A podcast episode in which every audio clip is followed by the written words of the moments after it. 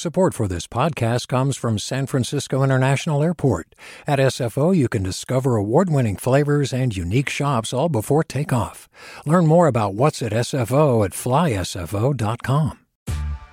Hey there, this is Brittany Luce from NPR's It's Been a Minute.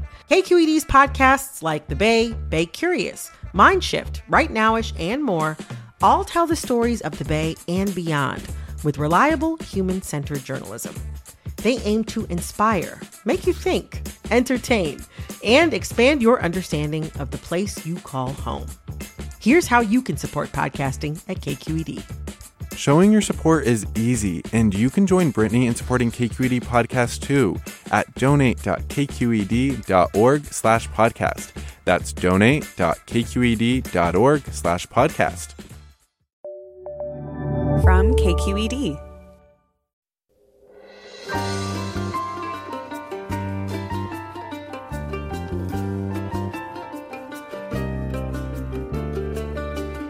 From KQED in San Francisco, I'm Mina Kim. Coming up on Forum, modern life conspires against friendship, says Atlantic staff writer Jennifer Senior, even as it requires the bonds of friendship all the more. That's one of the paradoxes at the center of Senior's new piece, It's Your Friends Who Break Your Heart. A meditation on why friendships fade or collapse and why in midlife those losses sting particularly hard. We'll talk to Senior about how she's navigating what she calls a great pandemic friendship reckoning and what it means to overcome the heartbreak of a lost friend. Join us.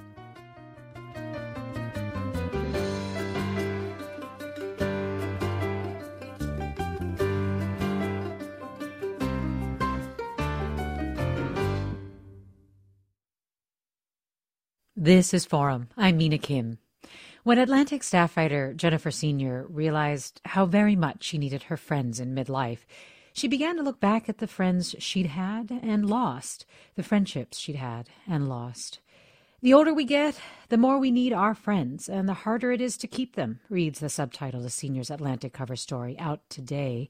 And we want to hear from you. Do you find yourself needing your friends more, but struggling to maintain those relationships? Has a friend ever broken your heart?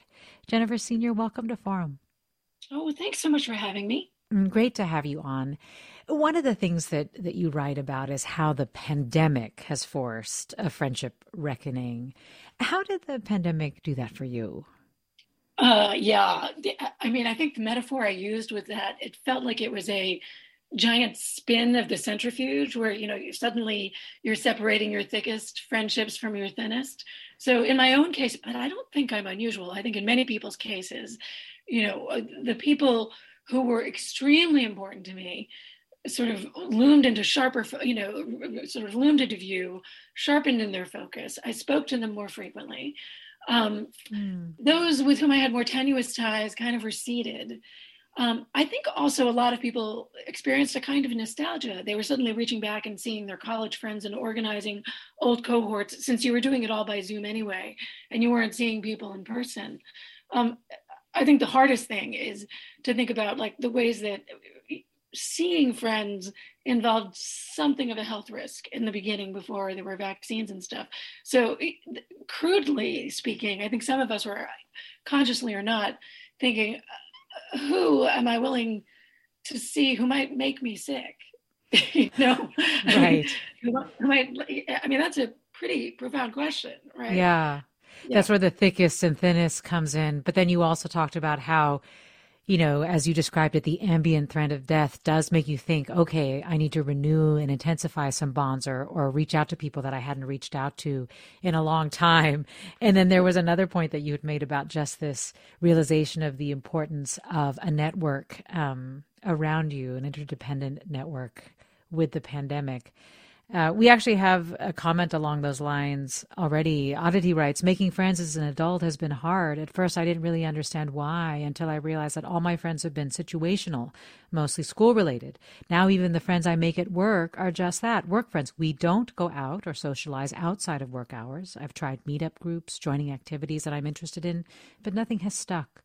All my closest friends are physically far away from me, and it's also made the COVID quarantine harder Jennifer, the other thing that was interesting is that you were mulling the value of friendships even before the pandemic and, and, realizing how much you need them at this stage in your life. You called it mid middle age, um, and you're 52. What was going on for you that you started realizing this even pre pandemic? Yeah, I'll tell you what was going on. I mean, it's a funny. Uh, first of all, being 52 is surreal. You just wake up and you look in the mirror and think there's been some sort of error, you know, there's some kind of mistake. Um, and I think, you know, uh, what starts to happen is this: at 52, you can sort of see if you're lucky enough to have a career, right? You sort of know where it's cresting if it hasn't crested already. You know, I mean, you're you you know um, your relationship is either intact or it's not, or it's blundering along, muddling along, whatever it is. Um, if you have kids, and I do, um, I have a son and two stepkids. You know, my son, my stepkids are older. My son is 14, and he is now splendidly indifferent to my company. You know, he can really take or leave me. Um, and so, who's left? Right? What is left? Where are your gratifications? It's your friends. But the problem with this is that, of course, until this moment, you have been gunning it in your career as a parent, you know, uh, uh, as a sp- as a spouse. You've been cultivating those three things. Those buckets were like all-consuming. They you poured everything into those buckets, and your friends got less. So uh, just that you kind of pop your head up at a certain age and say, "Well, where is everybody?" Mm. Because you know you've been watering other things. And where did people go? Um, yeah. You you talked about how you wrote this piece, and it was hard not to write this piece without thinking of the friends that you have lost. Um, and so, tell us a little bit about about some of the things that you realized about why these friendships ended. Sure, um, and let me just say something more generally when I told people I was working on this story, people invariably did two things. They immediately told me about a story, uh, told me about a friend they'd lost, right? So if you tell someone you're working about, on a story about friendship, they immediately, their mind goes to the people they've lost, not to how, which is interesting, right? I mean, um, and the other thing that they do is they talk about envy, but we can talk about that later. Mm. Um, so the things that Uh, there are reasons. I mean there are lots of things that pry apart friendships right? I think that the common ones are you lose your friends to they get married and they become involved in their marriage. You may or may not like their spouse. They become parents and you may or may not kind of be compatible with their parenting style or philosophy or you know find them tolerable company as parents and vice versa by the way. Or maybe you don't have kids and they do or vice versa um, you can differ politically, even if you share the same politics. You could somebody can become monomaniacal about something that you are kind of letting go. Um, I think success and failure are these hidden tripwires that really get people. It's hard to tolerate someone's success if they're doing amazingly and you're not, and vice versa. If somebody mm. is really mm. struggling, you know, you don't know how to manage your own. Um, so those things, all of them have affected me at one point or another in my life. I, I could get more specific about the couple of, of examples I wrote about, you know. Yeah. Well, well, let's dig into some of those. There was one also that you said right off the bat, which is that you have a terrible tendency not to reach out. Oh. That sounds very common. I'm sure you oh are not God. alone in that. Well, it's so terrible. But you know, it's it's a friend had to point out to me like how hurtful it was and how selfish it is to sort of just assume that people will always be reaching out. And of course, she was right. You know, um, and it is not, of course, anything that I was even really all that aware of. If you are a person who gets easily overwhelmed, as I do, then uh, you just are the sort of person who sort of never has the wherewithal to pick up the phone when it's ringing randomly because it's a friend of yours wanting to say hey you know my my i secretly fill with dread when i see that it's just a friend wanting to say hi thinking i can't do this i can't carve out the space um, and I think that uh, you have to um, reframe your thinking around that and be more flexible around stuff like that. Um, and also, just this stuff, it, you need to be, I, I, hate this new agey kind of word, but you need to be a little more intentional about these things, I think, mm. really honestly, if you want them to work. Yeah. Well, a listener writes on Instagram, it feels harder to accept if a relationship wanes when you believe that it's either you or the other person's fault. So friendships just drift away from us, and the pandemic made that easier for some. Some friendships are fractured by malicious intention, but most friendships just run a course. I say that people come into our lives to teach, help us with something, or to give us an opportunity to heal from trauma we have, or for us to teach them, help them through something.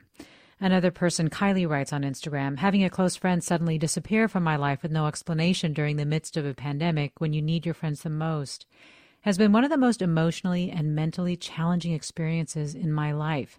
After three to four months of no reply to my texts and phone calls, I knew something was up. I tried asking, I tried reaching out many times, but at some point you must, you just have to let go and move on. Having a best friend ghost you is far more hurtful than any guy. Okay, can I say two things about Please. those extremely vulnerable and wonderful comments?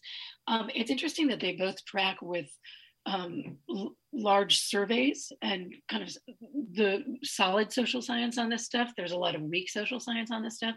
But the first is that, yes, most friendships fade out. They don't end in operatic acrimony. they they just kind of drift apart, right? Drift and they, they they fade into a gray resolve. But this other thing, right, about how dramatic and traumatic it is to get suddenly ghosted, N- no reason given, right? That's by definition what ghosting is. Or even if there is a reason given, for whatever the reason.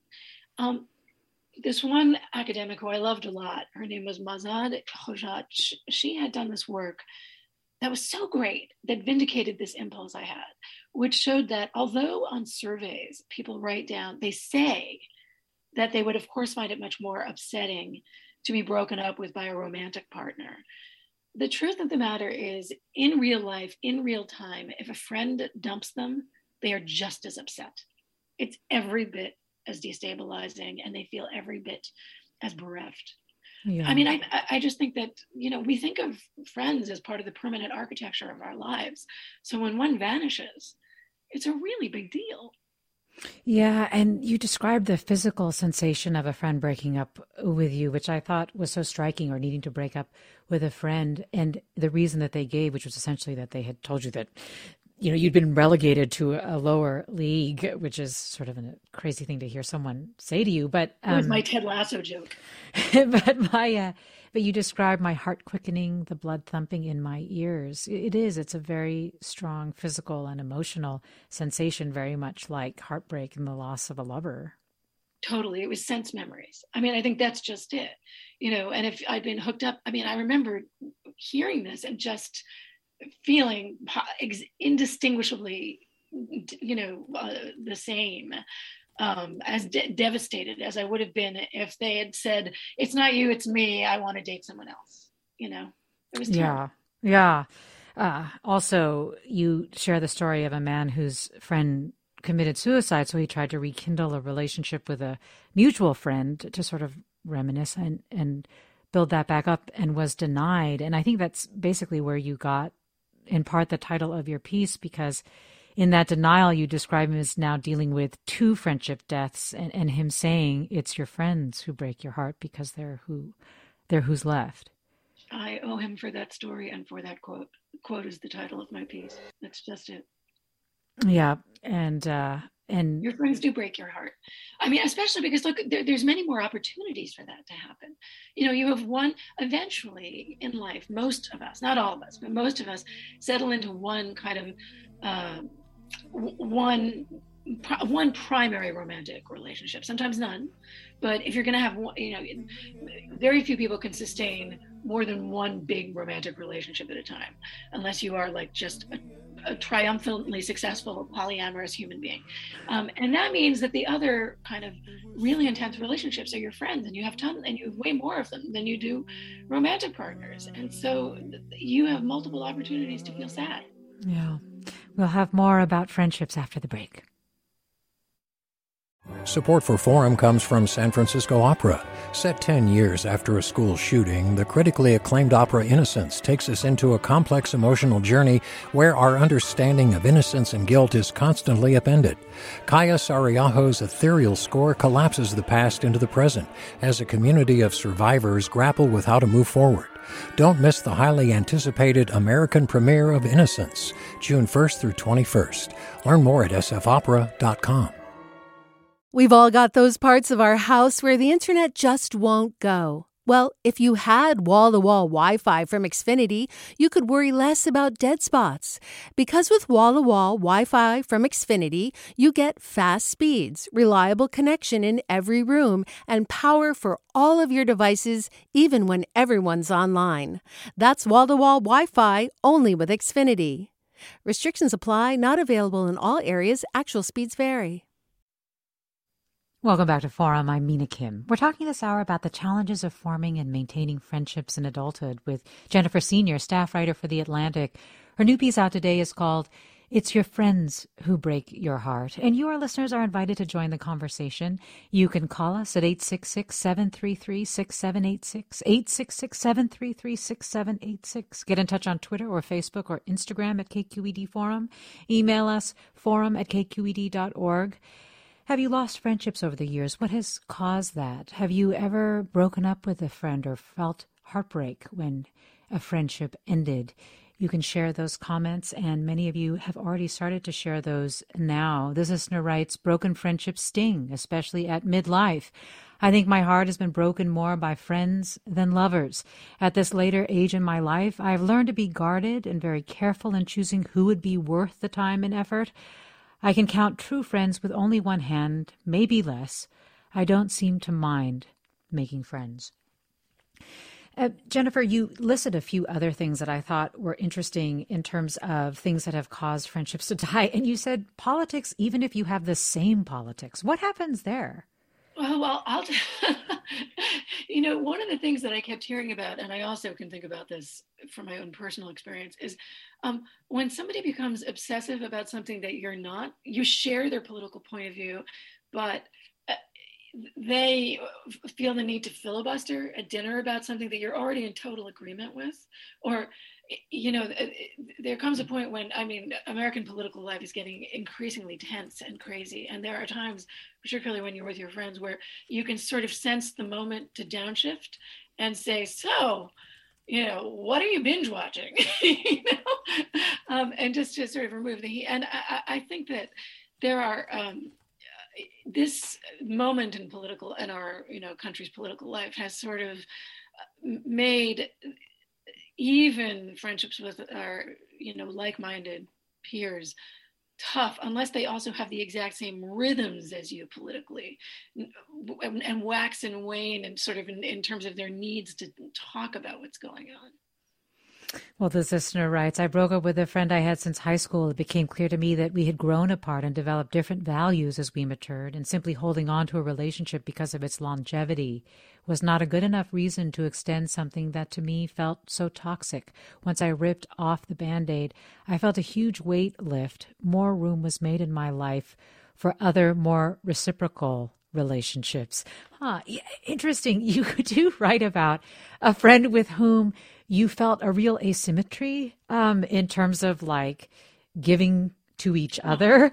And one of the ways that that this became really clear was was in the way that this person you know would really not share very much of their lives. And I love this line where you write talking with her was like playing strip poker with someone in a down parka. Yeah. Can you talk about that relationship and what you learned about the importance of, of reciprocity and that sense of balance? Oh yeah, God, talking to her was like she was like a building with no door. You know, there was just no way in. There was no way in. And it becomes hard after a while because I think this is a way that um, friendships are built, particularly between women. You share confidences, right? You you build this kind these bridges of trust. They they know your stuff, you know their stuff, and they help you with your most intimate and complicated and spiky, thorny stuff, and vice versa. But if like they are never going to be forthcoming about this stuff, then you are just sitting there exposed, and uh, eventually, I think it becomes untenable you know, even more untenable than those friendships in which one person is constantly doing the reaching out and the other person is passively going each time, great. You know, I, I think that it, it's even worse just because, uh, you know, if somebody is, is at least reciprocating in, in kind once you're with them, it's okay. Right. But, but this was just, I think, too much. And I've had it, I've had it a couple of times. Um, if I can also say about that previous um, commenter who talked about the re- relief of unburdening herself from a friend that was, I think it was a woman, uh, of, of, a friendship that was too toxic. Um, there's good data about friends toward whom we feel ambivalence. They, they're bad for us. Mm. They're, they're worse for us than people who we just don't like. they're worse for us than that, which is interesting. Yeah, talk about the problem friend and the effect that they have even on our physical health. Yeah, I mean, I was really stunned by this, but, but it was a, one of the most solid, solidly and imaginatively designed studies I'd seen um, that looked at, they just looked at these biomarkers after we spent time with people who uh, we, about whom we couldn't quite feel just okay. Um, and it turns out that our heart rates and blood pressure kind of goes up after spending time in their company, even more so than like the people who trigger genuine feelings of irritation in us and like unambiguous, unalloyed kind of annoyance. Because I, I, I suppose because then it's straightforward, right? You're not expecting more of yourself and feel and contending with disappointment if you're interacting with someone that you just know you don't like. Right. you know things don't work. But it's sort of heartbreaking every time. You're you're just, you know, you're Sisyphus. You're just kind of rolling this rock up a hill and then getting crushed by it, you know. Well, let me go to caller Julie in Belmont. Hi, Julie. Hi. Hi. What would you like to share? Well, I would just like I, I'm fascinated by your your program this morning, and it really hit home for me. Um, I would like to share that that it is equally heartbreaking sometimes. I think for the people who have to terminate the friendship. Mm. I had a friend of um, over 40 years. One of my best friends, actually, we called each other our soul sisters. My own sister, my only sister, passed away when I was 21 years old. And this friend of mine um, knew my sister very well, so it, she was a member of my family, you know, in every sense that a person can be. And um, but the last 20 years or so of our friendship, to be fair, was very fraught because she was in an extremely abusive marriage with an mm. alcoholic husband. Mm. And I, of course, loving her unconditionally, offered nothing but support. The last 10 years of our friendship was pretty much defined by her talking to me all the time about the abuse. Mm-hmm. And I was able to facilitate a situation for her whereby she got some counseling, but she just kept changing counselors. I, at one point, was even paying for her counseling because I wanted her to, um, I really wanted her to be able to find some strength and seek some happiness. And to make a very long story short, what became clear to me was what she really, really wanted to do was just sit and talk endlessly about her pain and not actually do anything about it and it became a problem for my, a couple of my friends from whom I was seeking advice because I just loved her so much, mm. and she was she was my sister. Yeah. But I was starting to lose sleep, and it was affecting my health and my well being. And I actually sought out some clinical counseling of my own, which was extremely helpful to me. Hmm. Um, well, over the years, I had set boundaries, but it didn't work. And so, um, yeah, I finally had to terminate the friendship. And I will say it's just about the hardest thing I've ever had to do in my life. So, you know, there is data about this in the marriage counseling world um, that shows that actually, and I don't know if I believe it, I've always thought it was a little. Uh, too good to be true. But there's some evidence to suggest that people who terminate relationships feel like worse ultimately um, than yes. Those who and the people who are left. Yeah, yeah, then who are left. And you can imagine the reasons why. And um, no one wants to be in the position of hurting someone else. It hurts a lot to hurt someone, particularly when they are, as you're pointing out, somebody who's quite vulnerable. And I describe in my story a situation between two women where one woman was in the position of saying, get your act together and the other woman was saying i'm trying can't you see i'm trying and that's a dynamic that frequently kind of takes place in relationships too that's really really grueling. Yeah. Where no and no one likes being in either position. No one likes being told to get your act together and no one likes hollering it at their friend you know or gently saying it to their friend. So yeah. these are familiar familiar stories yeah. Well julie thank you for sharing what a profound impact this friendship had on you and that important point about how it's very hard for the person who is doing the breaking up. And one of the things that you point out, Jennifer Senior, is that we really don't have a script for friends breaking up or rituals for that. It's much more in the romantic world that we have things that we say and do, and how that's made this process also harder. Much harder. I mean, eh, you know, do, do you convene a dedicated lunch? I mean, what do you do? Um, no one has a good answer for that. I mean, and uh, sometimes, you know, it, it both parties are feeling it, so no conversation is absolutely fine. I think the problem situations happen when you know one person is just bewildered and doesn't understand why someone has cut off contact uh, or you know in, uh, uh you uh, sort of gestured at one of the stories that I told, but a friend told me point blank once that my feelings just didn't matter as much anymore because he'd become a father. Wow. And uh, I mean, uh, while I'm sure that was true, it, it was really kind of I mean, it was trippy. It was almost an, a hallucinatory moment to like sort of go, you're saying that out loud. Like that's harsh, you know, and I got it, but it was really hard to hear. Yeah. Um, well, I'm sorry that happened to you, Jennifer. Um, and, it's. It was a long time ago. I'm okay. let me go to caller Meredith in Oakland. Hi, Meredith. Hi. Thanks for having this topic. I think it means a lot to all of us. I felt over the years, I'm now almost about 70, and what I figured out is it's really important to have three groups of friends. Your A group is the people you cherish, they're the historical friends that you you always think of them, you cut them slack, you keep up their friendships if they're healthy. The B group, it's like the people maybe you do political work with, and you take hikes.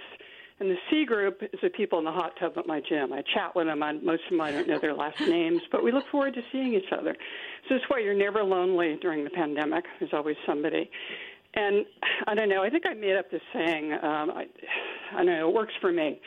But you know, people can always make new friends. You can always make new friends, but you can't make new old friends. Mm. So it's important to keep up those relationships. I mean, you want to have someone around who knew you when you were 30, who knew you when you were 20, if you're lucky. I think that's really important to have that continuity, to yeah. have historical friends. Well, Meredith, it sounds like you have reached a, a, certain place that where you kind of understand the value of different types of friendships, and, and, and I'm glad to hear that that you have. Um, let me go next to caller Olga in Oakland. Hi, Olga. Hi. Maybe Meredith answered my question. I don't know, but um, I wanted to to ask. You know, I've had a, a friend from college, um, and you know, we were best friends in college. We really grew apart afterwards. Um, I think due to some stuff that happened in her personal life, she thinks because I changed. In any case, we've been trying maybe for almost 10 years now to rekindle the friendship. Like we call each other, we visit each other, but it's not the same. It's kind of awkward. It feels like work to mm. maintain mm. it. And I just wanted to ask, like, I mean, I'm not going to, I don't feel like I want to give up on it, but you know, if it's such work to to keep in touch, and should we just keep trying? Maybe we'll land somewhere else. I don't know. I wanted to to hear your thoughts. Oh, Olga, thanks. Jennifer, what what do you think? Well, you know, I'm not um, in the advice dispensing business, but I mean, I will say this. Um, there was a sociologist that I quoted who had looked at a really big cohort of people in the Netherlands and discovered that people in your social network actually shift about every seven years. You 50% of the people in your social network will change. So um, it would not, it would be um, upsetting, but not atypical if this friend somehow slipped out of your life. You sound young. So maybe you're just not used to this happening and it happens. It just does. And it's not it's not you it's sort of the natural rhythms and you know sort of sheddings that one does and you know you reacquire friends although as the previous caller said you know it's harder to make old friends but uh, i don't remember which rock band it was was it i don't think it was the beatles was it that said trying to get back together it couldn't have been the beatles mm. but hmm. said that trying to get back together was like reinflating a souffle i mean you can't do it sometimes yeah. Well, this listener writes Growing up with books like The Sisterhood of Traveling Pants, being surrounded by TV shows and movies featuring lifelong friendships, seeing my sisters have them, I always yearned for a best friend. Maybe I tried too hard as a result, but it never worked out for me. I could never rely on other people the way I allowed them to rely on me. I think there are some interesting things in that point. We do, we do see that we are surrounded by images of people with these very close and intense friendships all over popular culture and media. But I'm so struck by the stats that you put in your piece where, you know, the percentage of Americans who say they don't have a single close friend has quadrupled since 1990, or that mm-hmm. there was a Pew survey that said nearly 40% of Americans now say they feel less close to a friend they know well, and that, that seems to be somewhat pandemic related. But I do wonder if, um, we almost the, the reality of people's friendships and and maybe even Meredith was getting to this that friendships play different roles are not what's glorified in terms of these really intense friendships of people who you know you would I don't know call it at 4 a.m. or walk into right. their house uninvited you know all those kinds of yeah. things is really that realistic. Yeah.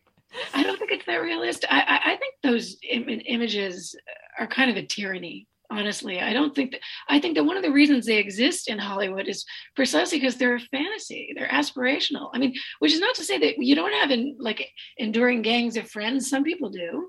Some people have enduring best friends and some people have eh, but it's not atypical to not have that arrangement and it's not atypical for there to be fluidity in these arrangements. Um, i think that you know one of the reasons that shows like friends and shows like you know Sex in the City and just like that, and you know all these other and uh, every movie depiction of these kinds of arrangements. I, I think one of the reasons that they captivate people is precisely because you know they're they're made up. Well, let me go to caller Steve in Kansas. Hi, Steve. Go right ahead. Hi. Uh, everything that you've been saying uh, just really uh, touched me and helped me understand the situation in which uh, I was left uh, uh, he was a uh, and is still uh, a long time associate. You know, early high school. Uh, I'm in my mid 70s, and um, it was just uh, unbelievably traumatic. And when I heard your program, mm. all of these feelings that I'd been having really came together because it literally was a breakup. Uh, and I was just heartbroken and uh, uh, it's been about a year, and until I could actually uh, realize that I really, it really was like a, a, a breakup with a, a, a woman. Uh, I couldn't get any better, and so it's taken about a year. But I, I really hadn't thought about it for several weeks until I turned on your program, and I thought, yeah, that's exactly right. Mm-hmm. Uh, a second uh, point I want to make: I really uh, connected and learned a lot with this notion of ambivalent friends uh, being more damaging to your health and outlook than those people that you could just outright don't like. Uh, anyway, it's uh, I'm I'm really glad for the conversation. Well, Steve, I'm really glad you called. Thank you for sharing that. Can I can I jump in for one sec? Of course, Jennifer. Yeah, I, I am also really grateful he called because men are way less reluctant. I'm I, I'm sorry, are way more reluctant, I think, generally to talk openly in the way that he just did. Yeah. And yeah. and I, I really appreciate that. I, am I'm I'm very moved by it. Well, um, similarly, or maybe not. Tristan writes, "I'm struck by the lack of men responding. I'm a 52 year old male who has experienced very painful friendships ending. The worst was someone whom I considered my bestie since we were college roommates. But a few years ago, before the pandemic, he basically ghosted me. When I called him to ask what was going on, he ended up gaslighting me. Very upsetting. I don't know if we'll ever mend things, and I'm left wondering was our relationship toxic? Is he just a jerk? Did I do something wrong? Did he just change in ways that forced us apart? More on friendships after the break. Support for Forum comes from San Francisco Opera. Set 10 years after a school shooting, the critically acclaimed opera Innocence takes us into a complex emotional journey where our understanding of innocence and guilt is constantly upended. Kaija Saariaho's ethereal score collapses the past into the present as a community of survivors grapple with how to move forward. Don't miss the highly anticipated American premiere of Innocence, June 1st through 21st. Learn more at sfopera.com. We've all got those parts of our house where the internet just won't go. Well, if you had wall to wall Wi Fi from Xfinity, you could worry less about dead spots. Because with wall to wall Wi Fi from Xfinity, you get fast speeds, reliable connection in every room, and power for all of your devices, even when everyone's online. That's wall to wall Wi Fi only with Xfinity. Restrictions apply, not available in all areas, actual speeds vary. You're listening to Forum. I'm Mina Kim. We're talking about the challenges of forming and maintaining friendships in adulthood with Jennifer Senior, staff writer for The Atlantic. Her new piece out today that you should check out is called It's Your Friends Who Break Your Heart. You can call us to join the conversation at 866 733 6786. 866 733 6786. You can post them on Twitter, Facebook, or Instagram. You can email us forum at kqed.org. And, and we so appreciate all the comments that we are getting and try to get to as many as possible. This listener writes on Instagram, have a big life event like a wedding or a baby, and it's easy to see who are the friends who will evolve with you rather than expect something from you. Another listener writes on Instagram After kids, yes, I've struggled to make friends. I also had a friend break up at age 39. We even met up to officially break up. And Janine writes I'm a retired addiction counselor who spent many years working in residential rehabs for drug and alcohol addiction. There were always a lot of emotional ups and downs at work, and I had no desire for emotional drama in my home and friend life, too. I broke up with one friend of many years after she told me a long story about the behavior of her son's mother in law. I just didn't have the energy for someone else's drama. It was too much like being at work and not enough support for me and my well being. And Jamie writes, I've been on the receiving end of a friend breakup and it still stings for me. This person was my friend for 10 years. Five years ago, I leaned on her after my boyfriend and I suddenly broke up after three years. After a few months, I think the weight of my emotions was too much for her, and she said over text that she wanted space. She cut me out of her wedding as a bridesmaid. I was still invited to the event, but that's the last time I saw her and we haven't spoken since. The pain cuts. The pain cuts a different way compared to a romantic breakup. In some respects, I have come to the conclusion that we'll never talk again, and I'm trying to lean on the good memories we had together when she comes to mind. Jennifer, there was something you said very early on in our conversation. You mentioned the word envy, which is a really interesting reason and one that as you pointed out in your piece, not often talked about as the reason that friendships break apart. Can you share what you learned about the role of envy and people's successes or failures in what they play in a friendship? Well, first of all, you will not read much about it in social science. You've got to go to art. I mean, art deals with the subject of envy far better than psychology does. Um, so, you know, read novels, read Aristotle. You know, you could read Adam Smith on the subject of envy, which was fascinating to me. And his, you know, the theory of moral sentiments. He actually said that if somebody is really lucky, they ought to go out of their way to subdue their elation when they are around their friends, because they will just torture their friends with their happiness, which is very astute and you know spot on. Um, what did I learn? I mean, it is a lot of friendships are subtly predicated on the idea that you are on top and your friend is you know one notch below uh, sometimes not mm. but you can find it and i uh, in, in many friendships um, the the story that I tell at greater length was looking at Daniel Kahneman and Amos Tversky, the two men who together um, basically founded the field of behavioral economics. Kahneman won a Nobel Prize for this eventually. Tversky had, had already died. But there was this terrible competition and envy between the two of them that Michael Lewis got at really beautifully in the Undoing Project. And Danny Kahneman talks about it really openly about uh, how he, he was just choking on it. It was just so hard, you know, to, to be kind of in this very cold shadow of someone and not necessarily rightly. Um, I wrote about my own experience with it. You know, it was, it was kind of my own only experience that I've really had with it in the last like two decades. You know, but I, which I can talk about or not. Yeah, um, sure. Okay, well, you had a friend I, who got published in an incredible way and great success with his book. well, one? I mean, it was more than that. You know, I, because you know, I I'd done well with my first book, and you know I, have I've had nice publishing success. He went on to write a second book, and it got picked by Oprah. Oprah. I mean, I, I said this in my story. I don't have any real fantasies about being like some kind of celebrity. I, a lot of people sort of crave fame secretly or not secretly, and I don't. But I kind of secretly sort of always wanted to be interviewed by Oprah. I thought it would be really, really cool. And of course, like, who, who wishes that? It's the dumbest wish. Like, what are the odds? No, like, I bet you're not alone. Point zero zero zero zero zero one percent. But then it happened to my friend, and you know, and I, I was.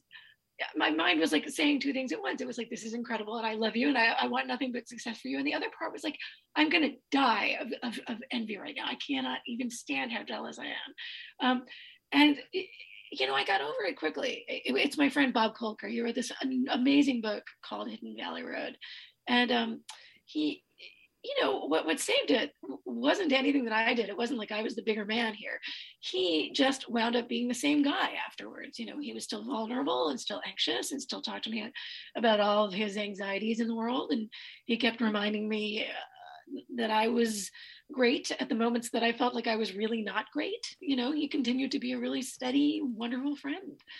Um, but you know, what, what was it that Gore Vidal said? You know, we uh, every time a friend of mine succeeds, I die a little inside. Mm-hmm. I mean, mm-hmm. I, I think it, people have to acknowledge that there's some truth to that, right? Yeah, it, it's interesting those relationships, as you say, that are predicated on these subtle differences in power and and when those power dynamics change, what they can potentially do to a friendship. Let me go to Maria in Pacifica. Hi, Maria. Hi. What did you want to share? Yeah, I just wanted to share. First of all, I love this topic. Um, I think it's relatable to so many people listening right now.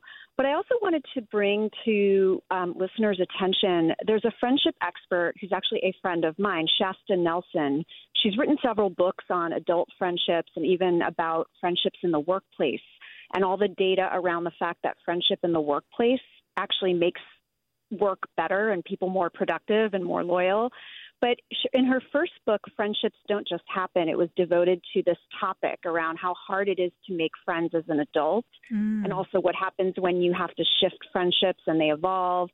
And one of the things she always talks about, I'm sure I'm not doing it justice, but is kind of the, the triangle of what's required to have an effective friendship. And she talks about reciprocity, which you've talked about um, in this conversation, vulnerability, which was also been touched on, and consistency.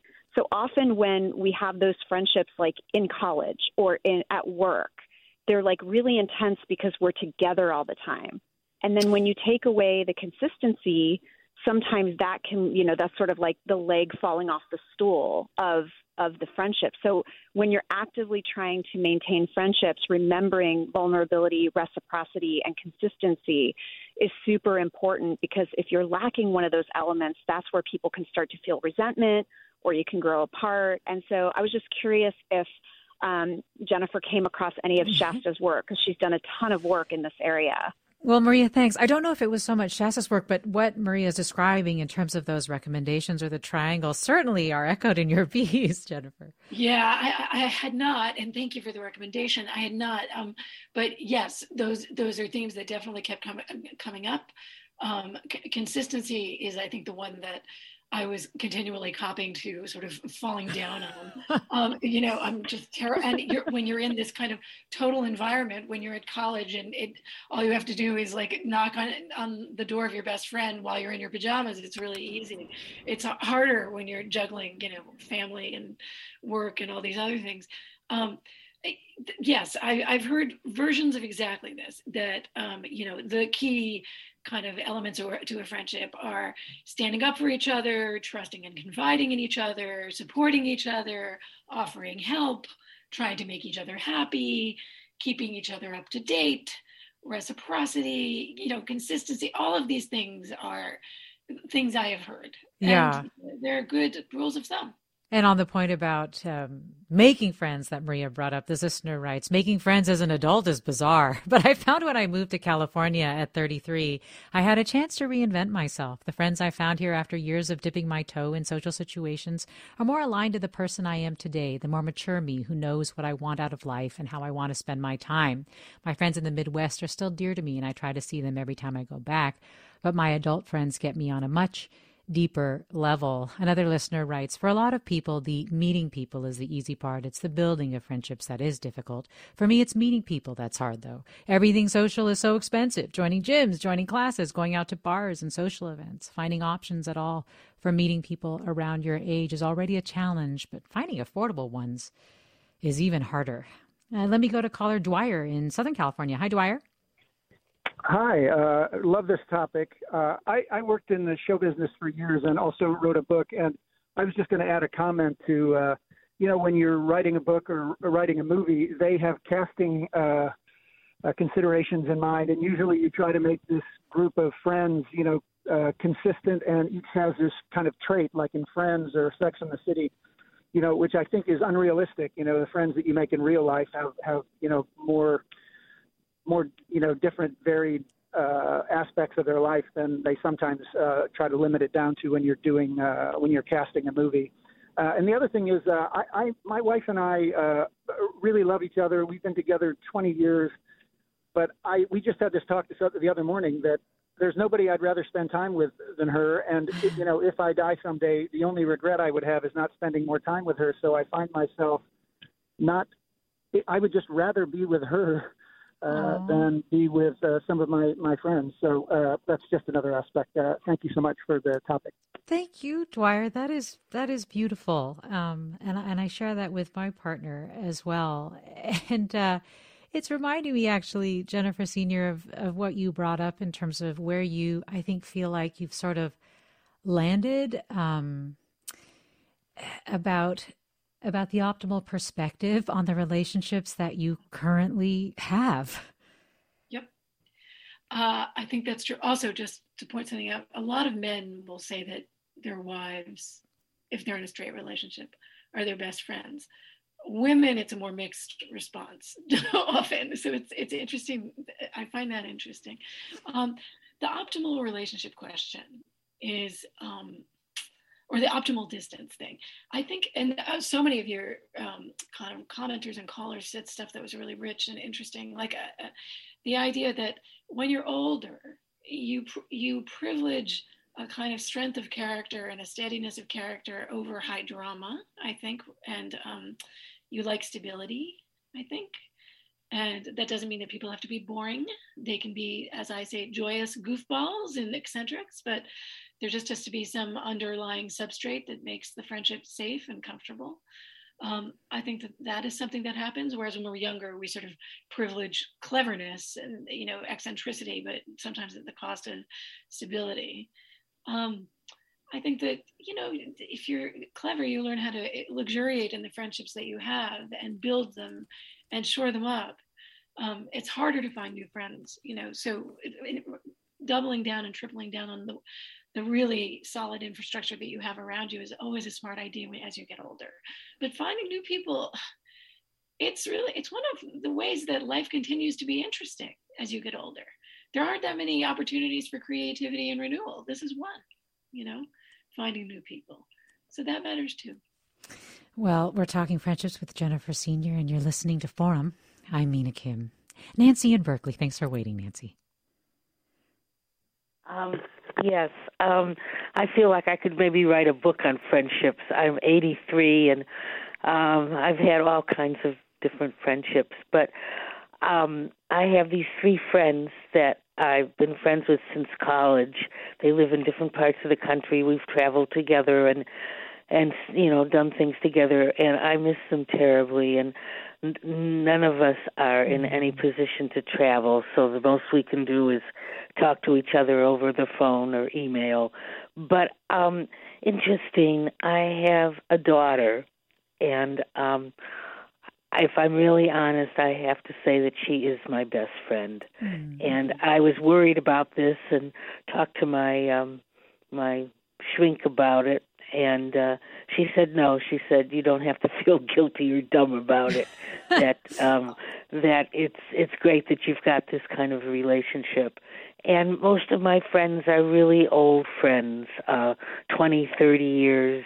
My other my college friends are sixty years or more and um the only friend I've made in the last couple years really is my cousin who I didn't even know about and moved out here. And we now are extremely close friends and do a lot of things together.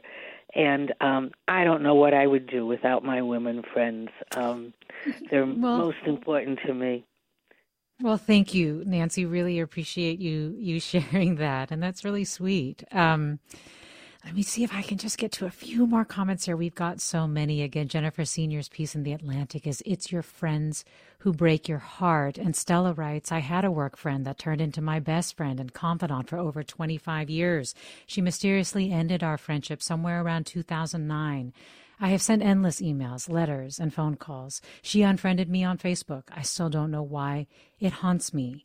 Annie, if you are listening, I still miss you. I hope you are well. Uh, and another listener writes um, Usually you can meet new people and establish relationships through work, but as jobs become virtual, what does it mean to have relationships that aren't rooted in the place I live? In the age of Zoom fatigue, it's hard to build closer relationships when all you want is connection away from the computers and then throw this pandemic into the mix. We moved back to our home state a few months before the pandemic hit, and while we feel so fortunate to have family around who have served as our closest community, we haven't developed our friendships in place like we had hoped to. I'm still a little uh, emotional from Stella's comment there. Anyway, Jen I writes. You're saying that I'm crying. I, I, I, I know. So glad um, it's you hosting the show and not me. Oh my God. Keep um, going. And uh, Andrea writes, I'm currently grappling with the guilt of not considering my sister a friend. She's in need of a friend now as she's going through a tough medical crisis, but I don't feel the base of a friendship to sacrifice living my life to help. Do you have to be friends with your siblings? Ooh, that's a tough question. I don't know if you have a quick thought on that. We just have about a minute or so left, Jennifer. I mean, I, I don't. And I think that the one unexplored thing that I just, I really regret not looking at is what it means to be friends with our relations. I loved, um, I can't remember the name of the 83 year old caller who said, you know, uh, my my cousin is my new friend, and I was thinking, yes, you have a, a, foundation to start on. It's it's like they're not quite a stranger. They show up, say you're they're your cousin, and you can invite them out to tea, right? But I don't, you know, sibling relationships are extraordinarily fraught. I yes. don't have any special wisdom to, to bring. You're well, lucky, blessed if you don't have a fraught sibling relationship. I'm lucky I don't have a fraught one, but I any wisdom. Yeah. Well, any wisdom of having done this deep dive that you want to share just at the very end in terms of your plan for your friendships moving forward? Uh, yeah, I'm gonna pick up the phone. I'm gonna like start putting them in the calendar. I'm gonna do what my friend does. I'm gonna open up my address book, see who I haven't spoken to recently, and then put the make a note to call them the following day and organize a date. It's the best advice I've got. well, thank you so much for your piece, Jennifer Senior. I really appreciate it, and it clearly struck a chord with our listeners today. Good. Thanks for having me. Thanks Jennifer, so yes, thank you. Jennifer Senior is a staff writer for The Atlantic. Her piece published online today. It's called It's Your Friends Who Break Your Heart. And I want to thank our listeners for sharing the friendships that have broken their hearts, the friendships that have strengthened them, and, and for their vulnerability and stories. You have been listening to Forum. My, my gratitude also to Susie Britton, uh, who produced today's segment. I'm Mina Kim. Teacher thinks that I sound funny, but she likes the way you sing. Tonight I'll dream while I'm in bed when silly thoughts go through my head about the bugs and alphabet. When I wake tomorrow, I'll bet that you and I will walk together again. I can tell that we are gonna be friends. Yes, I can tell that we are gonna be. Funds for the production of Forum are provided by the members of KQED Public Radio, the Germanacos Foundation, the Generosity Foundation, and the Heising Simons Foundation. Support for Forum comes from San Francisco Opera. Set 10 years after a school shooting, the critically acclaimed opera Innocence takes us into a complex emotional journey where our understanding of innocence and guilt is constantly upended. Kaija Saariaho's ethereal score collapses the past into the present as a community of survivors grapple with how to move forward. Don't miss the highly anticipated American premiere of Innocence, June 1st through 21st. Learn more at sfopera.com. We've all got those parts of our house where the internet just won't go. Well, if you had wall to wall Wi Fi from Xfinity, you could worry less about dead spots. Because with wall to wall Wi Fi from Xfinity, you get fast speeds, reliable connection in every room, and power for all of your devices, even when everyone's online. That's wall to wall Wi Fi only with Xfinity. Restrictions apply, not available in all areas, actual speeds vary all over the country. We need to improve reading in Wisconsin. Schools are changing the way they teach reading. I'm calling for a renewed focus on literacy. We have gotten this wrong in New York and all across the nation. And it's happening because of a podcast. I think your podcast has changed my life. And I'm going to share this podcast with everyone I meet. Sold a Story investigates how teaching kids to read went wrong. New episodes of Sold a Story are available now.